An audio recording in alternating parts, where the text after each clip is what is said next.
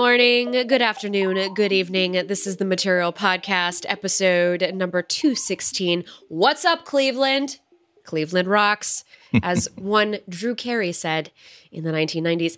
I am one of your hosts, Florence Ion, and I am joined here on the other side of the virtual table by the irreplaceable Andy Ihnatko. Hello. He, Drew Carey also said on the Drew Carey show when uh, a plot point was that a certain member of their group of friends wasn't a virgin, uh, said that one of the one of the slogans of Cleveland is Cleveland. We don't get it regular, but we definitely got it once. Mm. See, I was too young. So I watched the Drew Carey show, but I was still I was definitely too young. I by the way, I've been talking about, we talk a lot about pop culture on here. I try to find, because I'm a pop culture buff, I always have been since I was a little kid.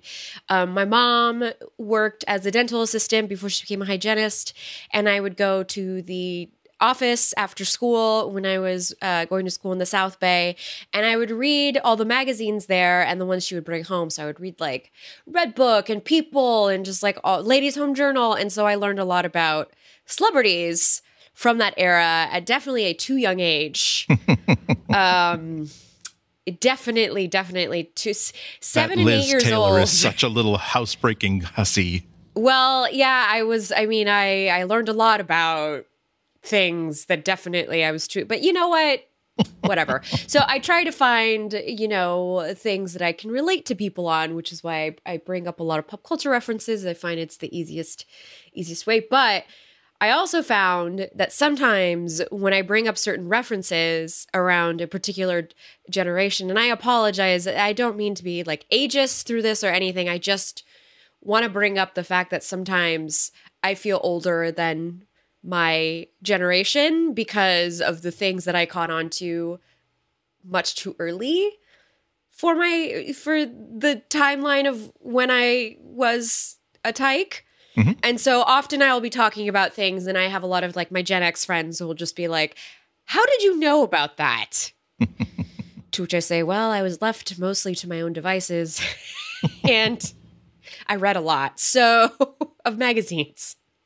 So, anyway, that's how I know about the Drew Carey show. Once I blew my Western Civ teacher's mind, like in ninth grade, because I knew who Ishkabibble was. Yeah, but see, that's that's like but I, but I, but I only I only knew that because I was listening to the Dr. Demento show like every oh, Sunday, okay. and he would play novelty records, and some of them were like 1940s big band music. Okay, uh, see, my husband has some stuff like that because he his family's from the Midwest, so he grew up with some with some cassette tapes and things of the sort that I had like never heard of before. So it's always I, I always just think it's interesting how we all like our intersections of pop culture are kind of differ by person. And it doesn't really matter where you were born or what time you were born. Like, well, it's a it's a it is a shibboleth of, of kinds. Also, I'm, I've I've always been sort of interested in uh, like growing up with like Saturday morning Bugs Bunny cartoons. Yes. Where Bugs Bunny was making like all these all these cultural references and all these catchphrases that were popular in the 40s and it took me so like a uh, uh, every time you see like 23 skidoo written on the side of like an old like car like a like a like a hot rod car and not knowing not having any idea what that means only that in cartoons you will find that written on the sides of cars and whereas people who grew up then would know that that was i actually had to look up the wikipedia on it that that in the 1920s both 23 and the word skidoo were both slang for get out of here. And so 23 skidoo would mean like that double. But also, but also that like and then you find out that oh well why is why is why is this character like going how do you do like, well, okay, I mean, that's kind of funny the way he says it, but oh well. And then uh, uh over the course of time, your your your your prism of uh, of pop culture knowledge expands enough to know that okay, there was a radio comedian, and that was his catchphrase. Like, okay, did because it became this cartoon character's catchphrase, did the radio guy get royalties? Did they send him a complimentary fruit basket, maybe, or did they just rip him off and let him die in obscurity? I'm guessing See, the latter. See, because I love to waste my time, um, I have been watching um, the old Nickelodeon shows that debuted uh, in the early '90s that Okay, were very I, can I- popular. Can I, pause for a second? Yes. My generation, there are no, there's no such thing as an old Nickelodeon show. Nickelodeon is a fairly Right. fresh and new cable channel. That's very true. Gra- granted, I was still a teenager when it came out, but it was too young for me, so it's still an old channel. Well, after the Americans took it over, because I know it started as like Canadian programming, um, we some cartoons were introduced in the early '90s, and so I've been kind of watching them both to just like have stuff on in the background that I'm not really paying attention to, and also just to pick out pop culture references because I noticed that cartoons like Animaniacs, for instance, made a lot and Tiny Toons made a lot of pop culture references that I did not get as a kid. So it's very Yeah. interesting. The interesting part is to see how much adults put themselves even into children's programming. so yeah, it's uh, I I fear for the day when I might have to like explain to the younger generation. Okay, that uh, that musician with the white guitar, dressed in purple, with the curly hair and the little mustache. That's Oh. a rock and roll and soul and and uh, and and uh, R and B and funk player called Prince, uh, who died about twenty years ago. Anyway, that was his signature look for a while. And uh, I think possibly the reason why he was attending that Hollywood party with the blonde woman with the big eyes and sort of the leather pointy uh, sort of outfit, that would be Madonna. Ah, and yes, the they pointy both outfit. seem to feature sex quite openly and to quite great effect in their music. So that's sort of a pairing uh, in pop culture for the animators of that era might seem to be a natural flow. Hey. Now, can we go to the next slide, in which we learned about this show called Friends? Oh. And on that Yeah, note, no, perhaps that it's is- time for us to now segue. At some at some point, no, no, I, I I'm sorry to be the ghost of Christmas future for you, but at some point, you're going to have to explain to like a a, a child or a niece or a nephew or somebody what why that why that certain cut- haircut was described as a Rachel cut. And then when you say, "Oh, yes. you're like from Rachel from Friends," and then you'll have to explain to them what Friends is or was. yeah. It's coming for all of us, kid. I know, I know. Andy, what have you got going on lately? I have just been sweltering in the heat and sweating and um you know. Well, we, we, we seem to be splitting the difference here. You're sweating because it's 100 degrees with low humidity. I'm sweating because it's like 74 degrees and really high humidity. So we, we it's uh, how flexible is the human hardware that we can sweat under almost any condition.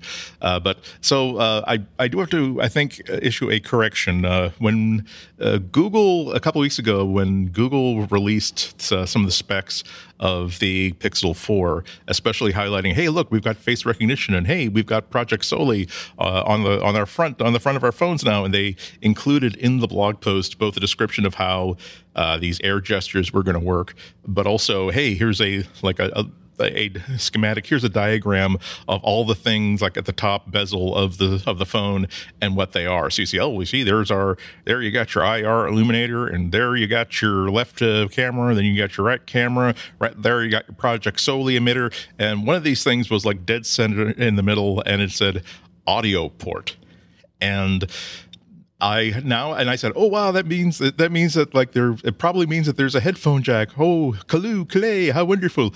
And it's uh, people on Twitter, uh, including uh, my friend, friend Rene Ritchie from iMore, uh, pointed out that perhaps it was pointing to an opening in the top bezel if that had a speaker in it, as a phone might do.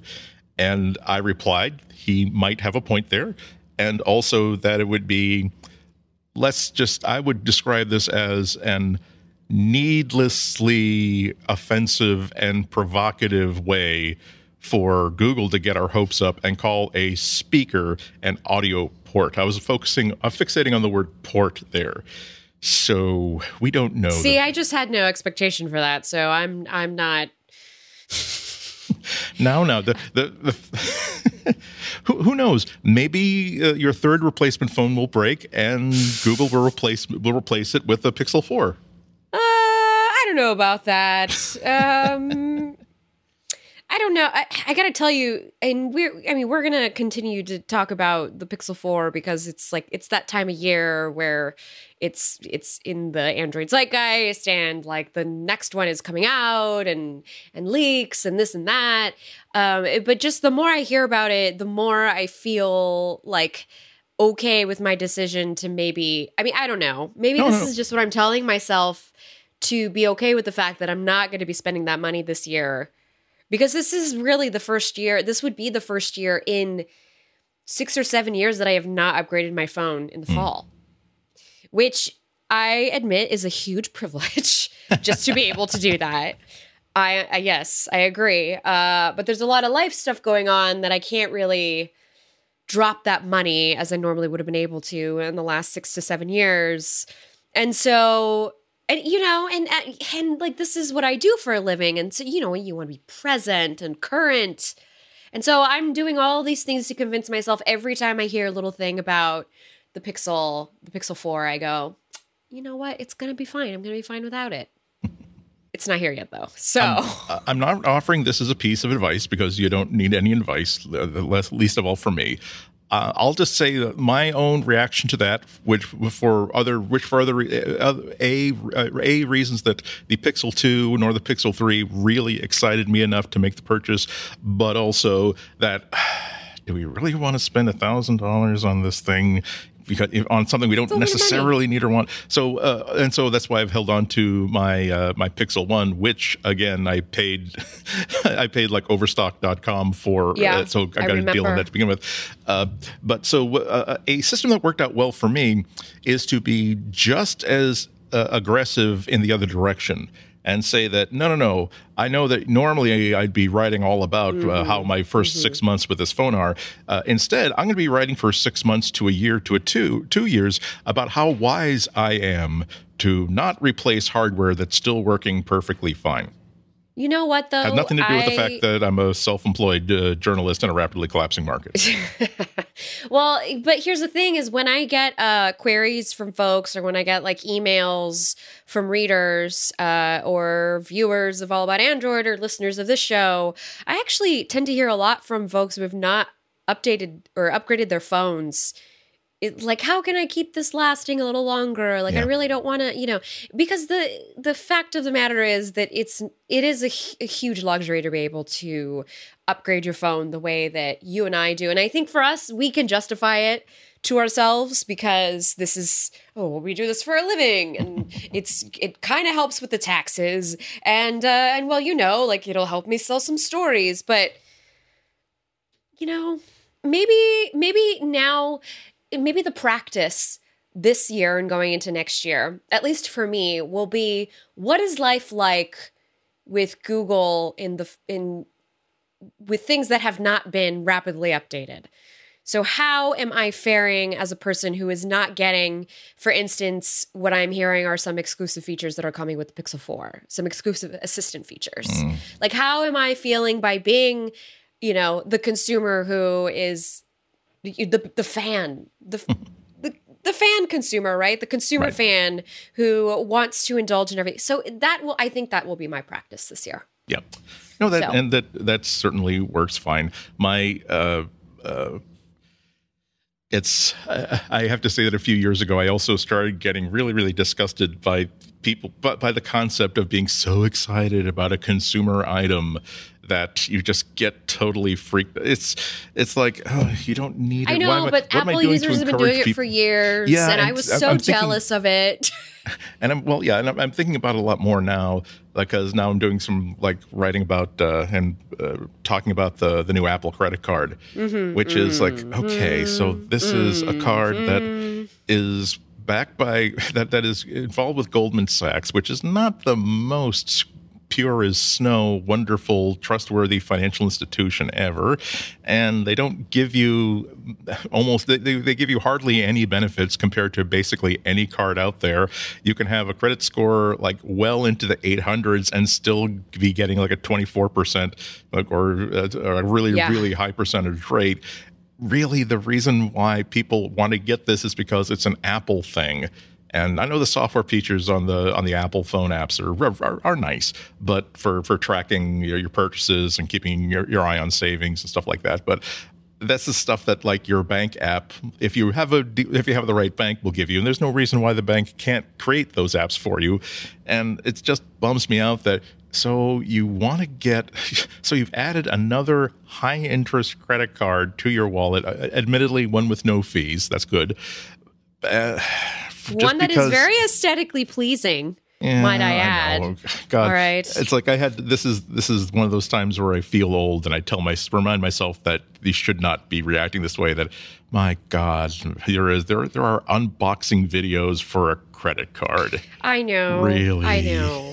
But, speaking as a diehard 90210 fan who is specifically going to LA for the Peach Pit pop up, uh, you know, I I also get it. I also understand fandom as it also relates to tech.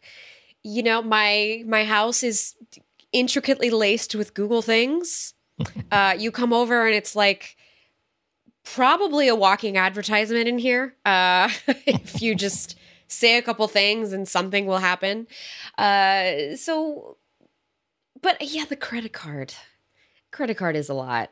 I don't know. If Google had a credit card that gave me money back though on my app purchases, mm. I probably I would consider it because I'm not getting much use out of the airline card because we've been driving a lot this year, um, which because it's just the nature of time and things we've been doing. And by the way, those Hertz points, they really rack up quick, which is kind of awesome, especially when your car is getting kind of old and you know, you want to take out something fresh for the weekend and it only costs yeah. like 20 bucks. But yes. So I think I don't know. I feel like if Google put out a credit card that gave me money back on all of the Google things that I bought that maybe oh, I don't know. But I don't know. Yeah, because it, it, hasn't happened yet. It'd be interesting if they if um, it was a normal credit card, but when uh, you make purchases at the Google store or for the Apple card, you make purchases at an Apple store. There, there is there are no interest charges or like the lowest possible interest charge that could like the, you get 2.9 percent interest on uh, you can write you can write yourself a loan on a Mac on a Mac Pro. So buy yourself a forty thousand dollar Mac, take ten years to pay it off. okay, so that's why they're not doing that. That's why that absolutely would not work. Uh, It's really um, no different than a luxury car, but yes. Yeah, but it's still it would still bamboozle people into into buying a forty thousand dollar computer and t- telling yeah. telling themselves that no, no, it would almost be stupid not to at zero percent interest. You know, we, you know, but Andy, at the end, at the end of it all, we're all just human with fleeting lives. Yeah, we're just trying to make the best uh, of the again, time we have and get excited. I have to remind myself of this so that I don't turn into a grumpy gills. This is just me personally. But we all get excited about things because it helps us continue on to the next day. So if this is what gets some people excited, yeah. That, that, that's something that I, I am sad to say I do have to remind myself of that is it dirty capitalism yes but exactly. It's, if people no for for me it's like okay if if never ever ever be the sort of person who says hey stop enjoying that thing that you're enjoying that i don't understand why the you're enjoying." The only time it. i will say that if what you are enjoying is wrong. Okay if true. what you are enjoying is bad for society i'm going to tell you you bet you should not like it. Okay? Okay. I'm just i'm put, putting that out there. If you like something terrible i'm going to tell you it's terrible. Uh I, anyway. that's I, oh, that's yes. fine. It's, I've. Um, terrible yeah, for okay. society, I mean. Terrible okay, exactly, for society. Exactly. That's what I meant. Okay, right. because I don't mean terrible like in the subjective sense, like right. the way I feel about Rick and Morty. but I'm not going to tell you it's terrible because you probably like it. So I'm not going to, you know, I'm not going to stomp on your feet over that. Exactly. You can you can enjoy Family Guy. I don't. Sure. I don't necessarily think I don't think the less of you because you enjoy Family Guy. This might provoke me to ask a series of follow up questions to find out if you are incredibly sexist or incredibly racist or like a really big homophobe, which I align with. Uh, if you're uh, 100 out of 100 points on the Family Guy like fan scale, I would say you, you were you're basically enjoying the sexism and the racism and the homo and the Yes. homophobia and the and the lazy writing and the uh, and the vi- eh, but hey but again if you like it you like it now well before one, one more update on my end uh, you might recall if you uh, listened last last week that we talked about how uh, Google search now expands to now extends to individual um, episodes of podcasts, and I wanted to test it out by Okay. tell, telling all of you of the bone chilling truth about this horrible, horrible uh, plant in Australia called the Gimpy Gimpy tree Yes. and also called the suicide bush sometimes because it will it has driven horses who have like run through it to such levels of pain that they have they have run off of cliffs cliffs Makes me sad. So, th- with the idea that because we have never ever spoken about this before, and also because we are leaving any mention of the Gimpy Gimpy Bush out of the show notes, that if Google had a way of actually doing like uh, audio to text, any way of searching the audio itself, that eventually a Google search for podcast about the Gimpy Gimpy Bush, it would turn up. And I did do a Google search just before we recorded, and we do not turn up in Google search. Aw. The other, but the uh, did interesting news. Neither does any other episode. So of episode of any other podcast. So there might be a market opportunity here, a market, uh, a gap in the market that if you you and I want to start like a Gimpy Gimpy Bush uh, podcast, in which you know we speculate about like uh, no uh, I don't like maybe for our thousandth episode. No, not even for the thousandth episode would we expose ourselves to a Gimpy Gimpy Bush. But we could do things like one episode. It would be like okay, uh, think of an interaction with a family member on Thanksgiving that would be so awkward that you think that maybe you'd like to take the Gimpy Gimpy Bush uh, and instead of being in this socially awkward situation, or you could say, okay, we the uh, uh, the uh, the American League Champions Series is uh, is about to start. Which player would you uh, condemn to a Gimpy Gimpy Bush attack if you thought that that would enhance your team's chances of making it to the World Series? You know, I think we could do like a weekly podcast about that, and then we would have the one one percent, the the top slot of Gimpy Gimpy Bush podcasts. Uh, I kind of, oh, I was just thinking, uh, wow, that would just be like the meanest thing to go over to Thanksgiving and be like, I, I brought you this plant, weird family member that has actually done a lot of awful things to my mother. Uh, It's why, related. why don't you, why don't you touch it? It feels really nice, doesn't it? I heard that Gwyneth Paltrow uses it daily. Oh. Yeah, I was thinking it. I was listen. I know exactly where both of our minds just went. Um, It's related to the aloe vera bush, so be sure to like crumple it in your hands before rubbing it all over yourself. oh boy. And that's the I- last we now ever I wonder saw if I of could saw Aunt her on it. well, Aunt Celeste, don't go around being rude. Don't go around being rude to my ma, okay? That's what happens. Um, I probably could get somebody with poison oak, though. Somebody who isn't from California. oh, that's mean. Um, you know, Andy, I think we should do an ad break before I start to think of more revenge plots. Exactly. It's uh, I am the sort of person where you, I don't want to. You don't want. I don't want to knock that first stick out of the Jenga pile because Mm-hmm. eventually something really dramatic will happen. So I need Yes. to not do that. This episode of Material is brought to you by Squarespace. Make your next move with Squarespace. Squarespace lets you easily create a website for your next idea with a unique domain, award winning templates, and more. Maybe you want to create an online store. Maybe you want to create a portfolio. Maybe you want to create a blog. Squarespace is an all in one platform that lets you do just that. There's nothing to install, no patches to worry about, no upgrades needed. You don't have to worry about any of that stuff. Squarespace has got it covered. They have award winning 24 7 customer support if you need any help. They let you quickly and easily grab a unique dom- domain name.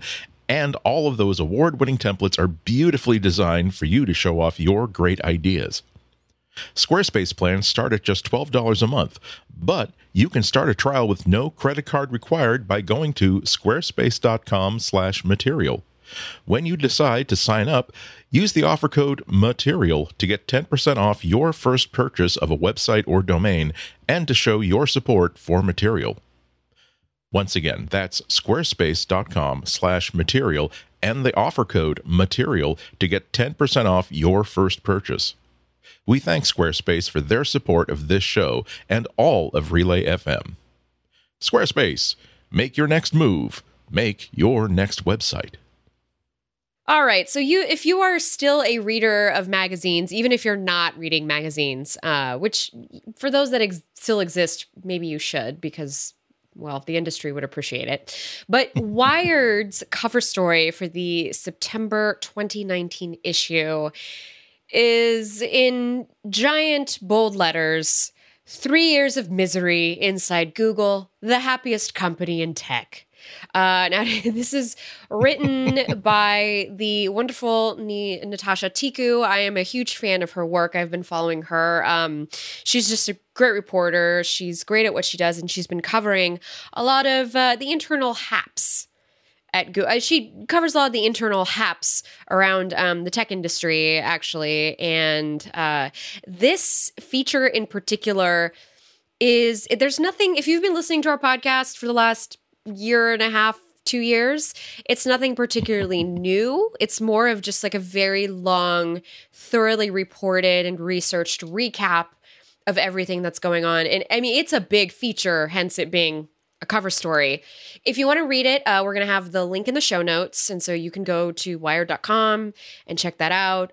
Uh, again, it's probably something you're going to want to sit down with a cup of something. Um, maybe some tea cookies on the side it, because you're gonna there's a lot there's a lot to take in but basically uh so nothing again it talks about uh the i'm trying to like i'm trying to just think about like where to start about what it talks about it talks about the Damore manifesto about how the difference in gender and blah blah blah. Uh, it talks. I don't want to give any credence to that. That's why I'm just saying blah blah blah.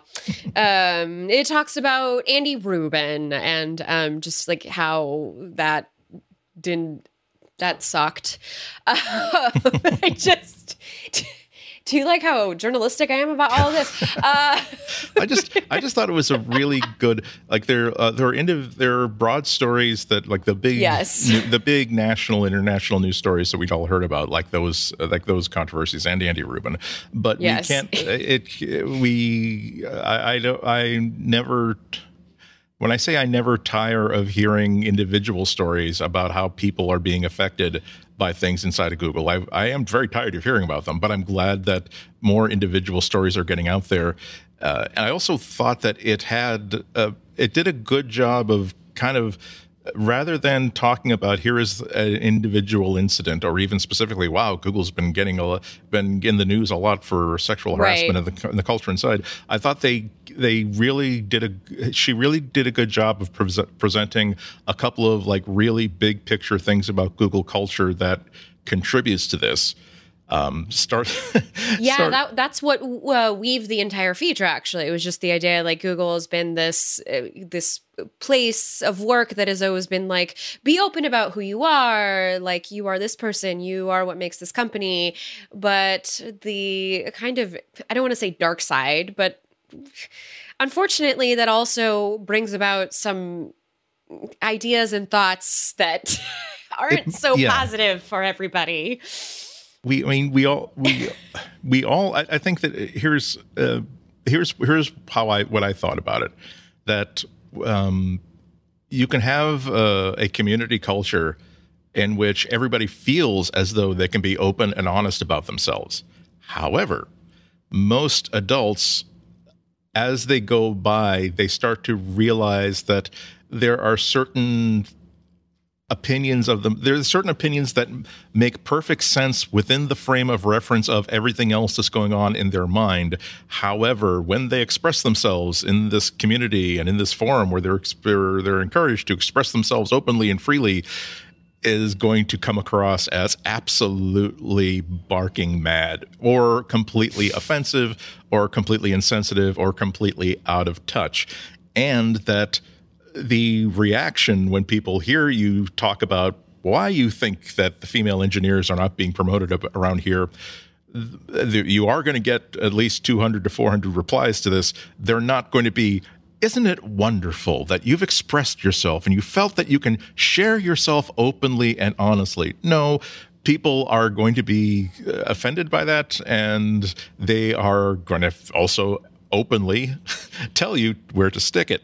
And this also and although this is valuable to the community because okay it's good to it's good for people to know that these are not for the rest of the community to say how you feel about this opinion that dames don't do programming well and that's why they they're dames but this is why you would know how to uh, phrase it in the form of a question and basically say, I don't understand.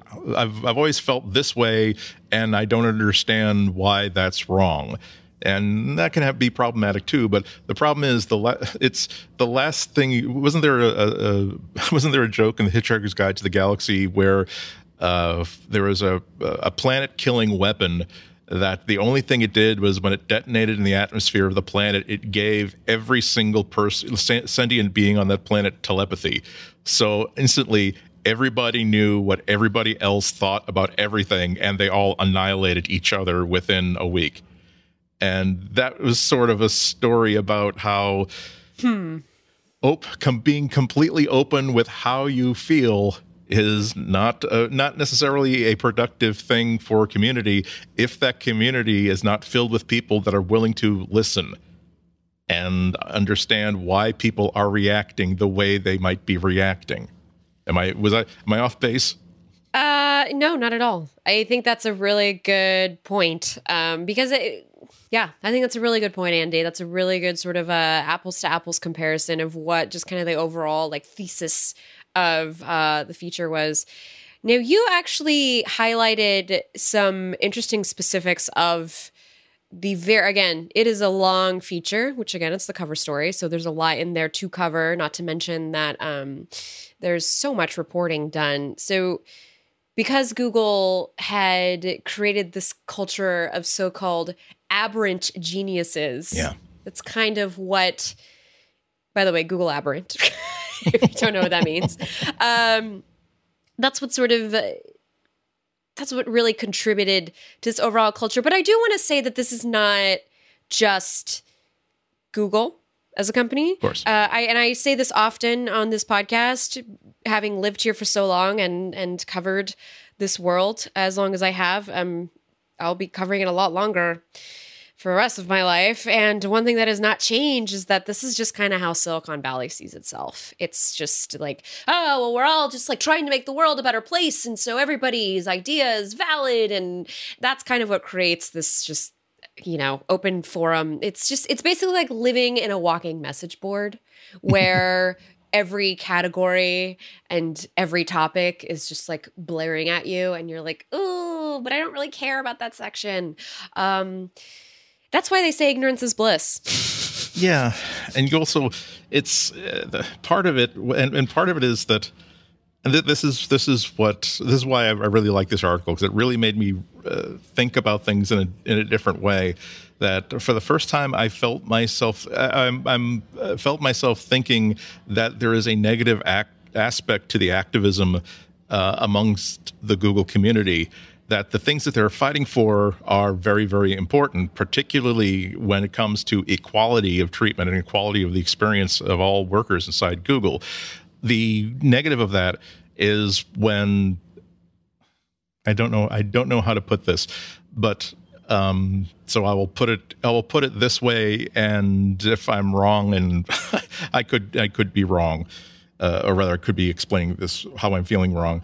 That uh, the best way, the only way I can put it is that where it where it becomes harmful to Google is that if you have people who forget that their job at Google is to be engineers on the search team and not to be conservative activists who are complaining that conservators are not being treated fairly uh, inside Google and uh, Google users and Google search terms are not being treated fairly for conservatives, meaning it's important for Google to be held to task for uh, making sure that Google search is fair for everybody. However, sometimes if you, if you spend a disproportionate amount of your time using this open culture and these open message boards to be an active advocate for conservative points of view at Google, that's not what you're there for. And it's a huge, huge distraction.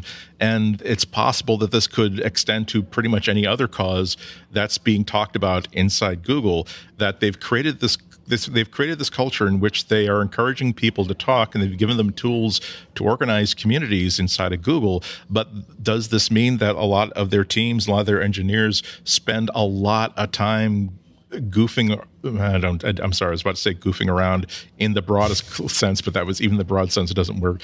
Uh, instead of being focused on from 9 to 5 I'm going to be working on improving Google Docs.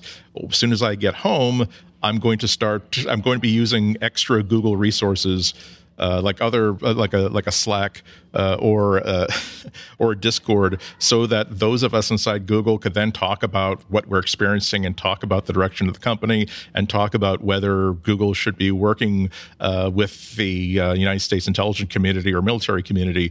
It sometimes it feels as though a lot of their overhead is spent inside Google that of arguing within the family, whereas uh, the uh, again I'm, I'm, I'm sorry that I'm, I'm sorry that these thoughts are coming out so uh, so half formed that in a world in which in a, in a different sort of culture where these where, where discussion and debate was valued however understood that you are not raising you're not going to raise the red banner of revolution inside the company. You are probably going to uh, even that didn't work. Okay, well, Jim, leave all this in because it shows how conflicted I am in trying to express this. I kind of get what I kind of yeah, get what you're but, saying, yeah, Andy. I'm, I'm, I'm, I'm saying that we're. i I'm talking about problems that are uh, that are may, that might be unique to Google, and the possible. I'll, I'll wind this up. I'm sure. I promise you. but the the it uh, one of the great things about the article was that it did make me think that is it possible that encouraging all of your employees everybody who works at google to be open and to communicate and to have all these tools to share all your thoughts and all your opinions uh, and also to mobilize and to act is that not is that not necessarily in the best interest of the company. And I'm not even talking about if they're opposing things that you're doing. Mm-hmm. It's like, mm-hmm. are you are you basically creating the sort of message board that mo- that a lot of people would want to leave after three or four months because hey, I I, I really just wanted to talk about minor, minor league hockey in the Northeast, and I really really don't want to have an argument about why the new Corvette is not a real Corvette because it's mid-engined. yeah, yeah. Well, okay, we're going to pop that link in the show notes. So anybody who, who wants to read through it, please please feel free also to to let us know how you feel about it. You can tweet us at Material Podcast on Twitter. We do we do read the tweets, even though we don't update. Uh, and or you can email us. I forgot that we had a material podcast email. I think it's materialpodcast at gmail.com. Yes, maybe on that yes. basis, that's not going to be your first point of yeah, contact maybe us. just, just, just, yeah, we're on Twitter. You know where to find us. um, Email, hey, grandpa, we've moved forward to 2009. Actually, again, slight digression, but email has become the new like way to just sort. It's like the new uh, homepage now because that's where you like check in with your newsletters. Eh, anyway, uh, maybe it's, it's become artisanal, artisanal mm, well, communication.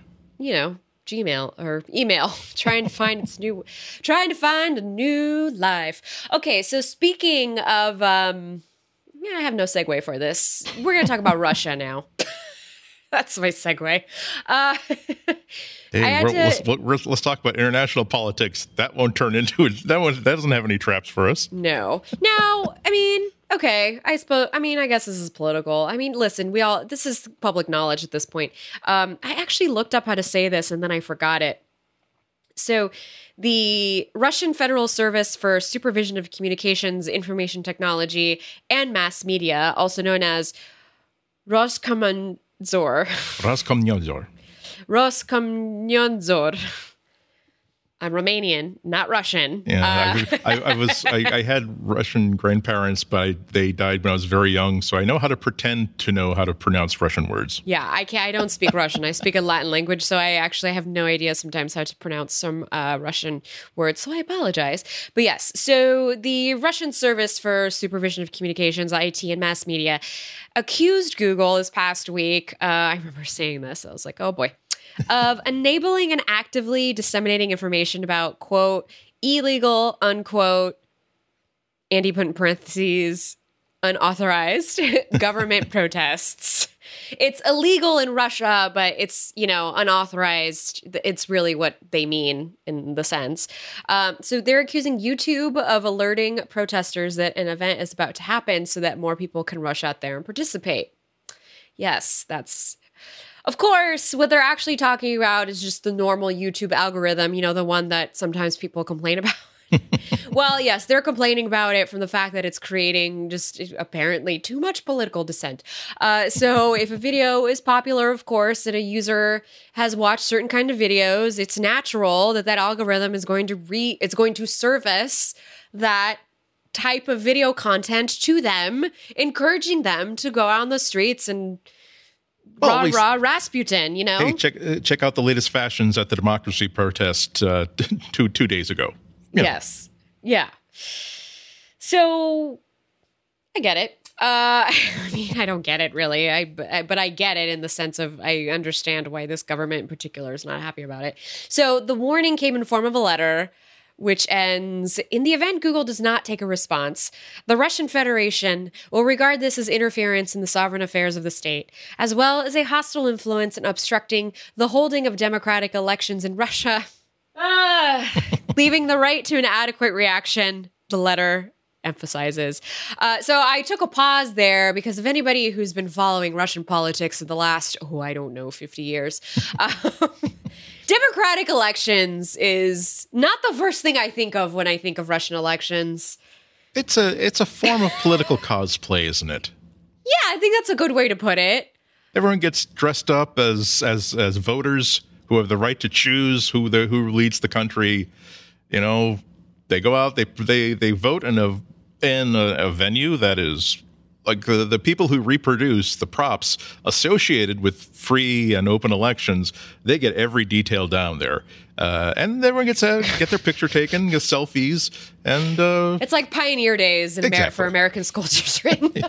it's just like, hey, look what this is what it's like to have an election. Yes. Uh, so I my commentary on this is just so when I saw this trending on the Twitter, I was like, oh boy, uh, I figured we would talk about it, so I didn't immediately like go into reading about it. But I also just thought in the back of my mind for you know, I I did I have a minor in international relations. Uh, I remember very few things because college. Okay, but I I did study Russia and post communist states, and it's always it's never a surprise to me. But I I am always curious to see how American companies will react to this sort of thing. Uh, you know, we've talked a lot on this podcast about Google and its relations. Uh, abroad. We talked about Google's uh, footprint in China. We've talked about Google's footprint across the world. And so I'm always, I'm very curious how, I don't know, I, I guess I'm curious of what Google's response will be to the Russian Federation. Yeah. See, the, so there are a lot of protests that are happening in Moscow, like enormous, huge protests that started for well reasons like uh, general elections coming up in which viable candidates are being left off the ballot, that sort of thing. Uh, and so it really looks like Russia is trying to find a foreign scapegoat for all of these protests and so for their own mm, uh, for their funny. own like uh, angry terrified elderly uh, voters to say no no no it's they're really they're everybody loves this government it's it's almost scary how much everybody loves this government but the CIA and America and American companies are trying to are, are creating these protests to disrupt our elections and yeah so this this uh, supposedly going to be a special session of the Duma uh, next week to vote on to basically have their own election American election interference uh, sort of hearings about how all of this is supposed to work, even though they haven't found any evidence whatsoever of any sort of interference like that. But they're also pointing to things like uh, statements uh, on the congressional floor of uh, where certain elected uh, national elect, uh, Congress people have made statements about how uh, there is a lot of protesting going on and a lot of protesters are getting hurt by security forces and hoping that this ends well and that people are allowed to speak out like that. And so the Russians, the Russian government is saying, yes, you see, Americans trying to interfere in our elections. But it, it definitely shows off how difficult a line that Google has to has to tread these days. Just just like you said, oddly enough, they've got incredibly powerful and angry people saying that you eh, Google you should be doing nothing to filter content on your service. And then the same person next week will say Google because of this violent act that people use social media for you should be doing more to screen and filter out content on your service. And it's like we just we just created this thing so that if you have cute pictures of your dog, you could then just like post those cute videos. We really didn't want to have to do. Be responsible for how everybody communicates everywhere in the world. And so there's, I have a lot of sympathy for YouTube on how they have to tread that line. Uh, which is not to say that, that they're free of, of responsibility. Uh, there's been some, I've, I did not put in the show notes because I'm still sort of reading it and trying to understand it myself. Uh, but uh, like uh, the, the power of YouTube, just by the power of the algorithm to say that if you enjoyed this video, if he enjoyed this video, we're going to sh- try to find more videos like that that how it could like it's been spinning like uh, political futures in Brazil because if you find one video and keep watching it all over and over again about how uh, you, the Andy Ihnatko of this world, are being browbeaten and defeated by the Family Guy fans of this world. And here's proof of it. And eventually, it will show you more evidence that me, Andy the reason the reason why the conference room that I normally do my uh, do my remote podcast in at the library was booked today, and so I'm doing it like elsewhere there'll, be a video that's, pushed to me to say, see, it was a probably a Family Guy like fan club meeting that pushed you out of your of the conference room that you so rightly deserved. So it's not as though YouTube is blameless. Um, well, excuse me. There, it's possible for them to be responsible but blameless, but that still means that they have a responsibility. And I honestly don't know how YouTube is supposed to handle these things. They're supposed to put their hands on their hearts and do their best, but I honestly don't know what they should be doing. Yeah, I'm thinking about to the context of how this will affect the rest of the world because uh, I, you know, I have a lot of family in Romania. I'm very invested in the politics there, and there is a similar political dissent that I, well, there's a lot of corruption, and I, I see a lot of that perpetuated through social media and the new the news that's shown, and of course, YouTube becomes a part of that because it becomes a vessel for that information to travel out widely. And as YouTube becomes more and more this, it's just like an it's an entertainment portal. I mean, this is what people are tuning into. Uh, I I go to people's houses and it's usually on YouTube these days. Like they just put it on a playlist and let it rip. Mm-hmm. And this is becoming commonplace uh, internationally. Like whether you want to put it on a music video channel or whether you put it on a news channel, there's like there's all these kids shows. Like people are using YouTube to make up for what they kind of don't want to pay for in terms of cable and things of the sort. And I get really worried about that because a lot of that content is unregulated. I'm sorry. I, I, know that's not like a, a favorite word of people to say, but it is kind of because in the past, like, mm, this is such a big topic that I'm just like now getting us into. So the, there are pros and cons to regulation, okay? But I'm just trying to say that in this particular context, YouTube is just way too much of like a just a free world out there of just like whatever content you want to put up there. And there's nothing to really stop anybody from going down a bad rabbit hole, right. is what I mean to say. And that can be very detrimental for society.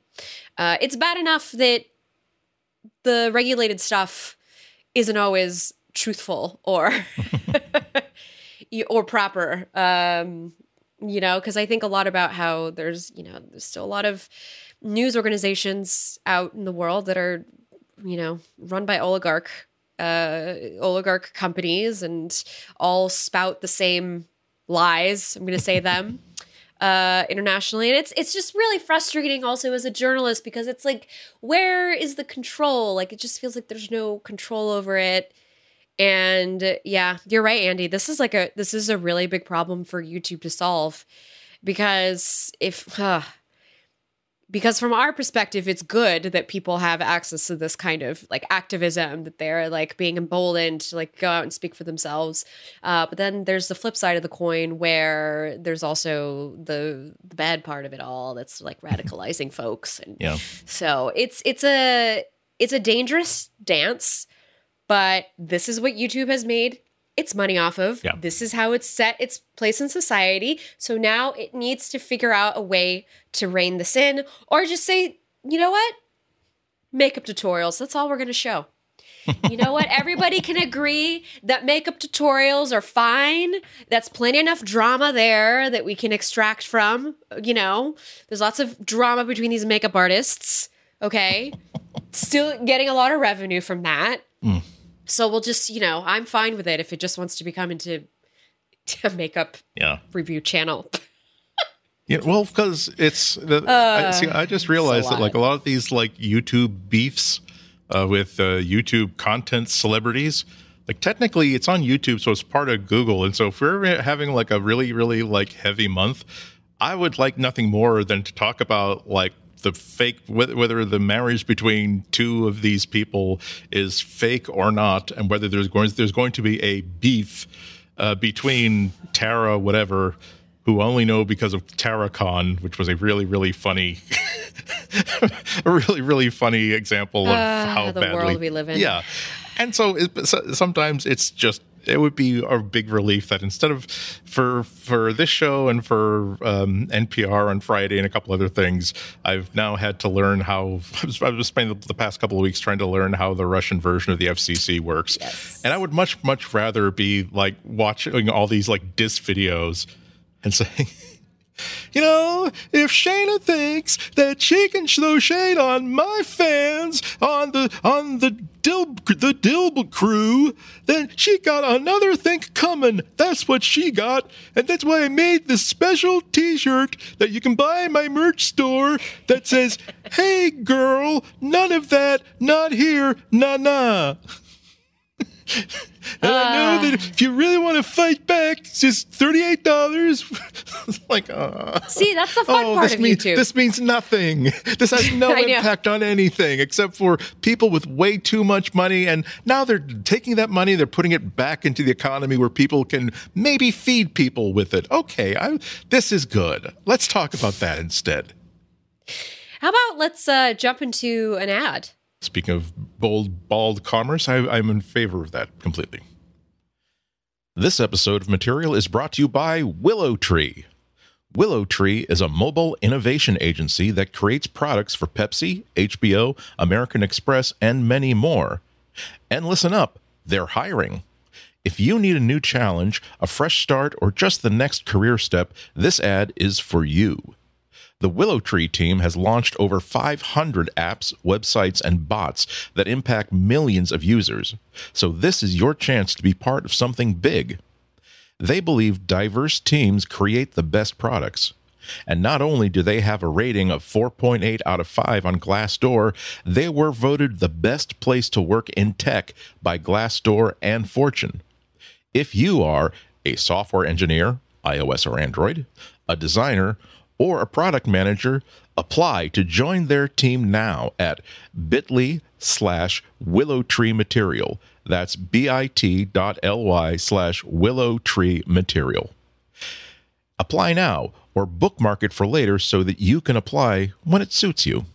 Or visit their careers page at www.willowtreeapps.com slash careers to view all openings.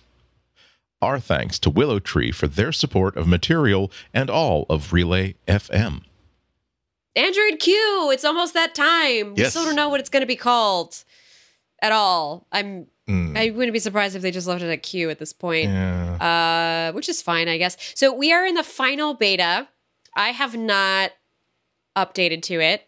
I'm just kind of hanging on the last beta. I guess this is beta five, right? Yes. So I'm on beta four. Come on, Flo. You got to say the right facts for the people who are listening into your podcast. I think the, I think the final beta is beta, It's beta six. six. Yeah. Uh, apologies. So I'm still on beta five. So beta six, this final beta is out. We kind of knew that it was going to be cut up into six slices and that this was going to happen. Um, the blog post that uh, the Android Android developers blog put out, you know, starts out. We're just a few weeks away from the official release of Android Q, which With an exclamation point, so you know they're Mm-hmm. excited and serious. Well, that's what I was trying to denote in my the way I was reading it. But sorry. yes, no, it's okay. um, it- which is exciting. Yay, Android Q's coming.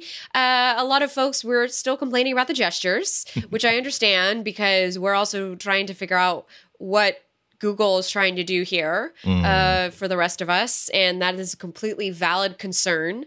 So No, there are a couple. no back button. That's going to be a little hard to. I'm sure I'll get used to it. I have no negative or positive feelings about it. I'm just wondering how long it'll take before I start stop wondering what happened, why nothing's happening when I'm tapping the lower right hand corner of my screen. It doesn't work, by the way, on uh, it doesn't work appropriately on the third party launcher. I'm using the beta with a third party launcher right now, and the way it does the recent app screen is just it like zooms in. It's very it's weirdly cropped, and you could tell that I'm running a beta. It just feels very.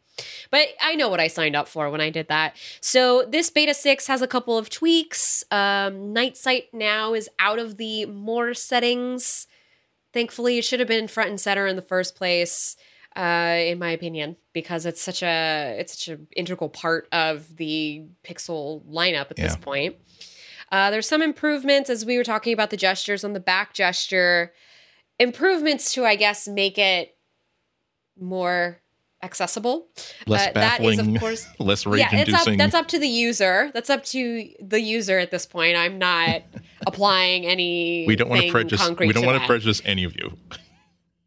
Yeah, and it really is when it comes to these sorts of things, it really is a subjective thing. Uh, now, Google, on its part, has done because again, Google is a data-driven company. And they're all about that data. Uh, they have done a lot of research and uh, uh, what's it called? Um, A/B testing? mark- yes, thank you. A/B testing uh, with these gestures to kind of like come to the conclusion of what would work best for users. So I trust that they're doing their best to implement based on the information that they have. But I think obviously the real test is going to be when this is out in the world. And I think, of course, the other frustration is that yay, beta 6, yay, Android Q is almost here. But how many Android users are going to get it immediately? Because again, we still have that software fragmentation that is plaguing our lovely ecosystem.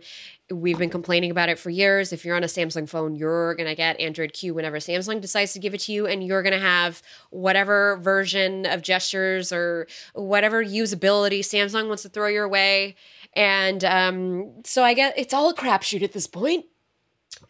Uh, there's also uh, an icon for the emergency call button.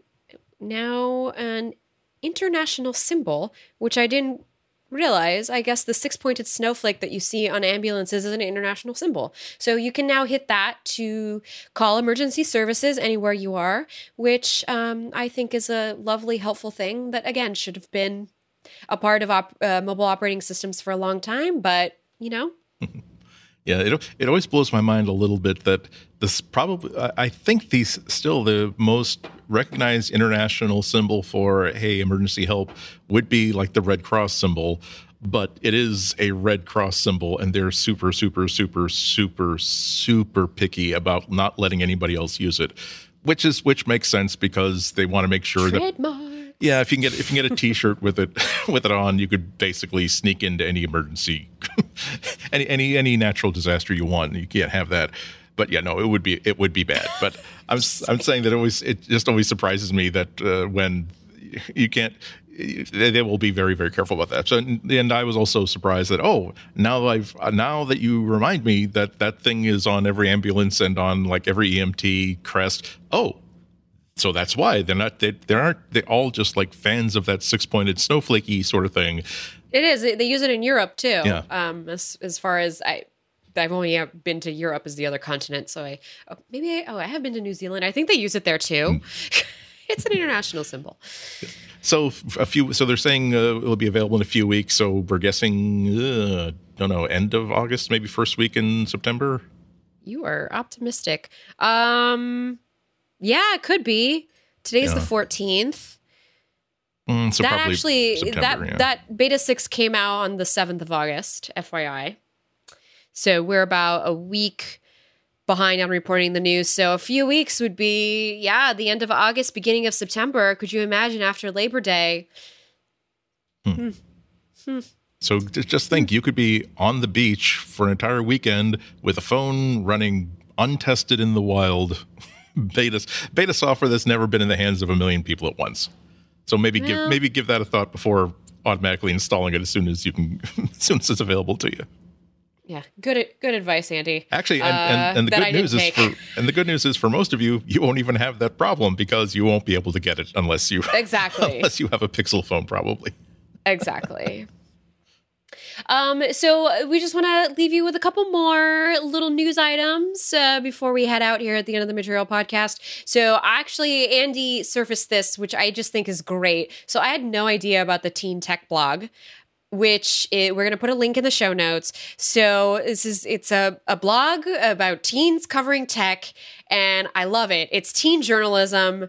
This is how I started my life as a journalist in high school, and I love to see that it's just being perpetuated worldwide. So uh, this teen was wrote a blog post about how they were sitting two seats away from a Googler on an airplane, and they got to see the Pixel 4 in the wild being used. Uh, they got to see what the lack of bezel looks like in the wild on the Pixel 4. They got to see the Project Soli and face unlocking featurette uh, that's been that's been talked about. They got to just look over this person's shoulder without them knowing what was going on, and they did their due diligence and took notes. I love it. Andy, what did you think about this? Uh, besides the fact that this is just great teen journalism, yes, exactly. I, it's just wonderful. I love it. Well, fir- first, first of all, again, I, I, I don't know the age of the person who who, who wrote this blog, but I, I assume I assume it's a teenager, and like, good for you. And their this- blog does follow GDPR, by the way, because Yes. co.uk link. Um, but so, um, so uh, good, good for you. You're, you're, you're learning something that um, I certainly learned as a teenager, which is that uh, people in positions of high responsibility don't treat you 100% seriously, and you can exploit that to your advantage Hmm, That's a good point. Yeah. because because if if if if I, a gentleman in his fifties, were to be sitting like two seats away from a Googler, and I've got my Chromebook and I've got my other like tech gear, and I'm just suspiciously saying. So that micro, I, I've I remember reading something I don't know. Maybe it was just on on the Ellen show that it uses micromillimeter wave radar that samples at ten thousand frames per second. Now, is the resolution efficiency good enough to get like a pencil tip? Or or or will I be able to like activate it by by wave of my yeah that that would give me away. Whereas a kid who who probably like hiked up his voice an octave saying, "Golly, sir, is that a I you unlock that phone with your face, but it's not an iPhone. How does that work?" Uh, There's the- pictures, by the way, yes. so just for anybody who's wondering. yeah, so he he, he did briefly uh, speak to the man. Uh, un- he's talking about uh, what he's observed. He didn't get to see a whole lot, but he said that it really seemed uh, unlocking the phone. Uh, it really seemed like magic. Positioned flat on the man's lap, he pressed the power button and it unlocked. I would say that it was about as fast as the Huawei Wait, uh, Mate 20 Pro's face unlock, which is amazing this early in the process, and especially at that 60 degree angle. Unfortunately, after briefly speaking to the man, I learned that most of Project Soli's capabilities were locked on this prototype, so I didn't get to see any other applications of the technology. Uh, and he also managed to sneak a photograph. that doesn't Of the phone on the lap of the Yeah. Google employee. Right. So clearly, clearly, it wasn't a dude saying, "Oh, by all means, take a picture of of my of my lap." no, no, sir. Honestly, I was just trying to get a picture of your of your leg. You got good shapely legs. He, he does. He, the Googler does seem to have like very, very hairy blonde or white uh, hair on his arms. That's all we can. That's all we can say. Uh, but it uh, it seems to be in some sort of not uh, some. I don't know if you call it, maybe a, a, folio case because you can't see any of the metal frame. There's some sort of a pl- some sort of plastic all the way around it. Uh, but it does look like the best, mm. like the, the screen goes all the way to the edge of what you can see as the edge of the metal frame of the device. Unfortunately, and yes, I was the person, I, I did have to right click this picture, uh, save it, open it in Photoshop, and like do all the tricks with like exposure and levels to take a look at that top edge to see if there maybe was a headphone jack in there uh, before. And it wasn't until like I really got the brightness up that I realized that, okay, there's a case covering it. So I don't, so we don't know. Uh, but uh, notably, he doesn't seem to the case he's got it in doesn't seem to have a cutout for a headphone jack up that. And he's top. watching something. Well, which I'm assuming is using headphones. He's probably well, maybe he's just uh, maybe he's just one of those people who always makes fun of me for not having Bluetooth headphones whenever I complain about no headphone jack. Maybe there maybe the people who designed this case didn't get the news that Google was surprisingly keeping the headphone jack on. okay, yes, I know, I know. I'm trying to keep hope alive when hope is one bare. I know. Ember. I'm letting you have it. I'm letting you have it. oh God! When even the when even the Note 10, which is the size of a Pop Tart, they decided they didn't want to put they didn't want to put a, a headphone jack in there. You know that you may be right, but you're going to be a right person who is not using analog headphones with your phone. Well, everyone, go give the Teen Tech blog a look. Just give him give him some clicks. Yes, you know. And Teen, uh, Teen Tech blog, thank you, thank you for doing it the classy way and like actually writing a blog post instead of doing a, a YouTube video. Oh, and if you did do a YouTube video, that that's that's no no uh, bad thing to, to say about you. I'm just saying that I, I, want to live in the fantasy that teens are still writing blogging. yes, us olds need you to validate the fact that what we do for a living still matters. This is really yes. what we're trying to say. So thank you for validating us and our choices that we've made in life. if not for me, for Flo, because you know I'm like 20 years older than Flo. I'm, I'm guessing, which I mean I'm old enough that I could transition into like becoming a landscape photographer to for the last 10 years of my working life. But Flo's got another 20 or 30 years if she really commits to this. So. Trying to adapt, you know. uh, but I will say, I think the U- YouTube would have made it harder for this to circle around. Um, maybe, maybe the teen knows about Techmeme and wanted to hit up the algorithm. Uh, okay, so our last little bit of happy news. More, more, like more to, in teen news. This is this is the teen news segment. I'm just realizing. Yeah, that's a good point. Um, so this year, around uh, 222,000 students entered a context a contest uh, with the context to respond to the theme "When I grow up, I hope." This so is the, this, this is, the uh, Google for Doodle contest. Yes, uh, so Google for, for Doodle to contest. create a Google Doodle that will actually be on America's refrigerator. Yes. Be aware that that's how Google like uh, colloquially refers to the like it's like that the I was about to say, is that hmm. what google.com is, America's refrigerator? They're they're referring to the Google uh, to the Google Doodle as America's refrigerator. Like the front the Google homepage. Ah. Okay, I'm sorry. I have not fully unpacked it yet. So I guess in context that would mean the doodle is the thing you're putting on the refrigerator and the google.com homepage would be the fridge itself. Well, if you get one of those new fancy fringes, you know, they're not actually magnetized, so you can't really put things on them. So, well, you know, God, fanciness. That's horrible. I can't, I can't imagine. I, I, honestly think that if I were, even if it weren't terribly close between two refrigerators and one had one had a door you could put magnets on, the other did not have mag, uh, magnetic doors, I would take like a uh, not as good ice making capacity to have to be able to take my fridge magnets that have survived like three different fridges in my lifetime and to I'm sorry. I mean, the refrigerator is still the hub of the household. There you go. We use it. I have like all these whiteboards affixed to ours and like coupons and phone numbers and pictures of our cat because she doesn't doodle. So that's the best we can do. Um, so the winner was announced on The Tonight Show with Jimmy Fallon, uh, who was one of the judges. okay, okay, no shade to Jimmy Fallon, but yes, Andy put put an "ugh" in parentheses, which is hilarious because so I clicked the link before I read the description that Andy had put in the show notes, and I was like, "Oh God, it's Jimmy Fallon." And so, but then I wrote in parentheses, "Andy, thank God you also ugh at this." So it wasn't just. So Andy and I God are vibing him. here on our feelings He- about he's Jimmy a, Fallon. He's a fine entertainer.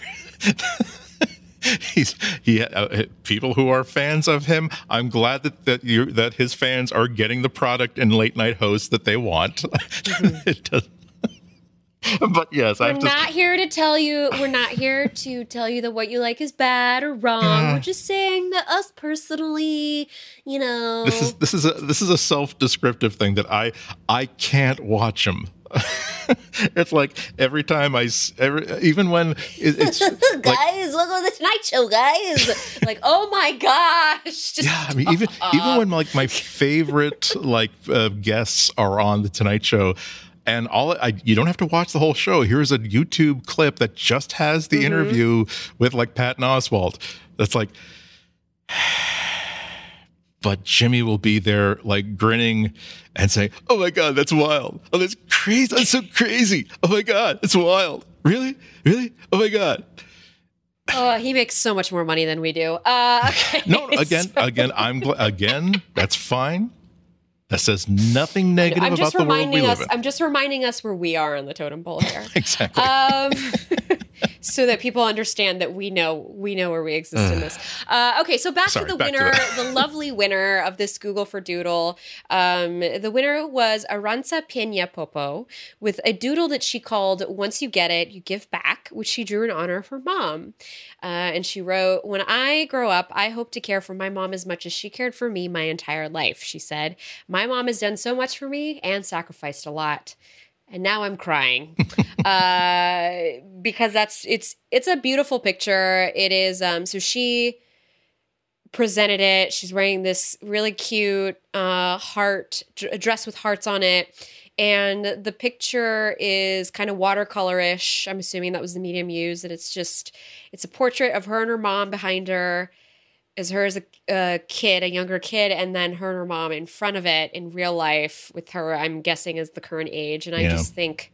I just think that that is a really just that's a really sweet doodle, and I'm glad that uh, Google. Yeah, I'm glad Google's giving it some some publicity because it's what a beautiful sentiment to put out there. Yeah, I mean, it is lovely, and like in so many ways. Like uh, when I first saw it, like as the thumbnail in the uh, in the keyword blog or whatever, um, I really did think that, oh, well, so this is like the professional Google Doodle people like created a doodle based on her idea. It's like no, she did the Google logo and she did the the painting in the middle. It it's not only really a beautiful uh, piece of watercolor art, but it is absolutely in style with what the Google Doodle team would have put together. It's just Yeah. it's it's really quite lovely. And for those who are curious, uh, Arantza will receive thirty thousand dollars toward a college college scholarship, which is awesome, but also why isn't college free, America? Uh, sorry, I'm editorializing there. And her school, uh, in she's from Georgia, so her school, where she was recently named valedictorian, will receive a fifty thousand dollar technology package, which I'm sure will have a lot of Chromebooks in there so I'm just, you know, it's Google. Why not? Uh, but it's a lovely picture, so check it out. We'll put the link in the show notes so that you can give it a click, give it a look, enjoy it. Um, and that about wraps up our show this week. That'll do it for now, I think. Yeah, I agree. Uh, we have a couple of housekeeping things just to mention. So, we are doing our annual membership drive as we usually do at the end of the hot summer. Uh, for those who don't know, memberships start at $5 a month. It's a great way to support not only us, but the rest of the Relay FM family, which, if you haven't checked out the other podcasts that coexist along with us here uh, on the network, you absolutely should. Members only content is included in the membership, uh, including a bonus episode from us, which we are currently we're currently talking about uh, and going to the cauldron and putting together newt's eyes and frog's legs and other sorts of things to try and um, concoct something together for you. The membership includes a monthly behind the scenes newsletter, 5K desktop, desktop wallpapers of Relay FM show artwork, so you can have a giant material podcast wallpaper on your 4K Mac cinema display at work so everybody knows the podcast that you love and cherish weekly. And uh, you will also have access to a monthly Relay FM host crossover show, which is a great way just to kind of meet other folks here on the network, get to know this community, this podcast community that we have and are so proud to be a part of. Um, and of course, the membership gives you access to all the bonus episodes that are put out by us and by our neighboring podcast. So if you are interested, you can go to relay.fm slash membership to learn more. Uh, and if you would like to support us, you can do that uh, also by going to relay.fm slash material. And also, I have one more little bit of housekeeping news. Thank you for staying on this long, those of you uh, who have stayed on.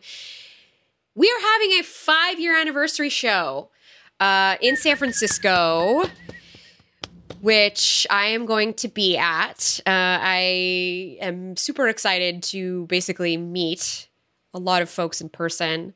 Uh, unfortunately, Andy, we're still just friends through Skype.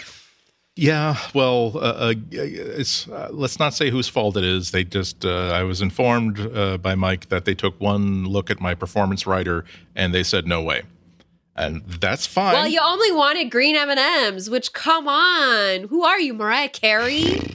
Uh, you know, I mean, you fly me first class, you fly my duck first class. You're not if you you expect me to put my duck in business class, no.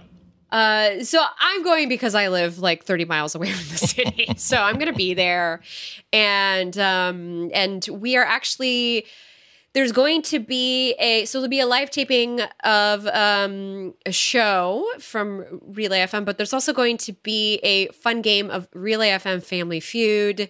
They're basically pitting the hosts against each other. We don't really know what teams we're going to be on, so this is going to be an interesting an interesting game of Family Feud. Uh, Steve Harvey will not be there, Oh. which some of you might be wiping your brow. Woof.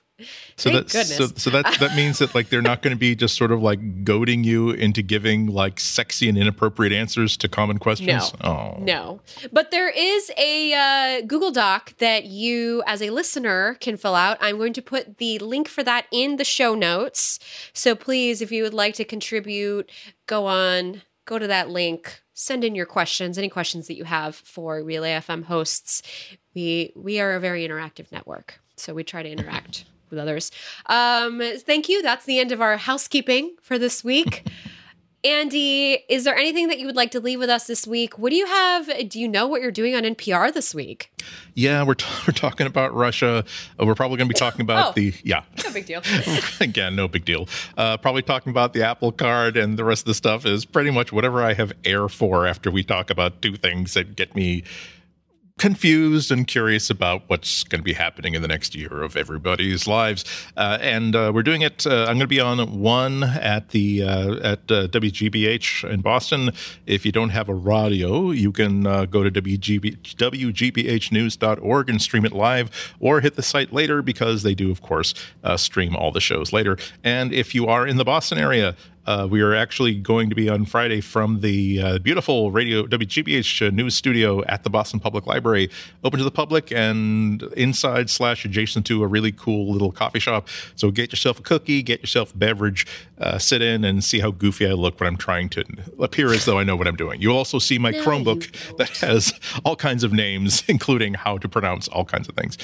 Oh, also, if you, also, I'm going to be at the uh, uh, Boston Comic Con, aka Fan Expo Boston, all three days this weekend. No, I will not be having a table, but I'm going to be moderating a few panels. Uh, so Oh, that's awesome. Yep, that's it's always fun. It's uh, it's it's it's fun to at least like be able to. I'm definitely going to get into the the the Gail Simone uh, session because I'm moderating it, so I don't have to wait in line for an hour to get there. Uh, so uh, I'll probably I put uh, my that. actual schedule up on Twitter. Yeah. Uh, so if you uh, watch my Twitter site, uh, Twitter feed at Ihnatko, I H N A T K O, you'll be able to see like what panels I'm going to be moderating and see again how me trying to look like I've got a kernel of competence at something that I claim to have a lot of love for. thank you, Andy. Uh, and thank you, as always, for putting together the show notes for us and for doing so so thoroughly so that I sound like I know what I'm talking about. Uh, she said one day after doing her, her Twitch Android podcast. uh, not even a full day, by the way. This is, this is actually you're right. It was been 24 hours. Okay. Um, as for me, I am you know, I just don't really have anything to promote right now because I've done so much work and it's in it's in the editing chairs right now and I'm also finishing up a lot of work and this weekend I'm going to the Apple Festival in Sebastopol. Um, my husband's favorite apples the Gravenstein apples so we're to we do that every year. We go eat apple funnel cakes or excuse me, apple fritters and you know, we go eat apple themed things and it's to be fun and really hot. So I'm really looking forward to that. Uh, and I'm just kind of enjoying coasting a little bit here at the the end of the summer. But if you need to follow me, you know where I am at on the internet, florenceion.com, Twitter, Instagram at Let Flow, my Discord if you're a part of it. I've been kind of quiet because there's I've just been so busy, but you know. Anyway, thank you everyone for listening to the Material Podcast this week. We hope that you have a lovely next seven days. And uh, hey, don't forget, we're here for you.